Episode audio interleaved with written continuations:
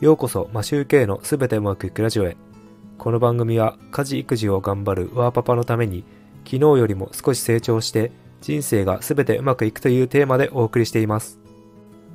皆さんいかがお過ごしでしょうか？マシューケイです。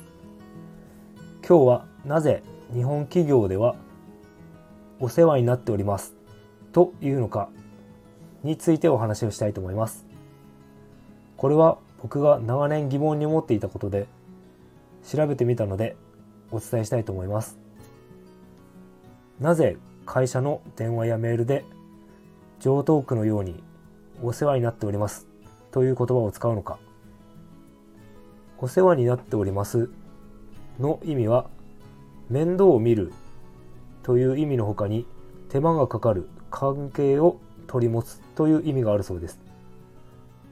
ビジネスシーンではいつもビジネス関係を取り持っていただきありがとうございます。いつも手間をかけてしまいありがとうございます。申し訳ありません。といった意味で使われるそうです。また似た言葉でお世話になりますと使うこともあります。これはそれまでに面識がなく今後お世話になるだろう相手に対して使われる言葉らしいです。ですのでこれらを踏まえてみると初めてメールを送る場合などの相手にはお世話になっておりますという意味はおかしくなってしまいます。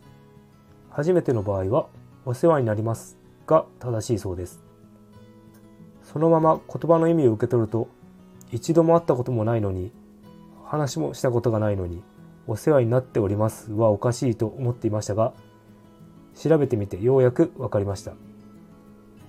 しかしビジネス英語では英語のメールでは Dear 何々 Hello 何々と宛名を書き出した後はすぐ本題に入る場合が多いらしいです。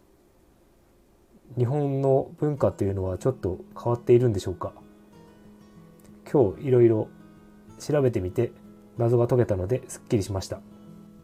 今回はこちらで終わりになります。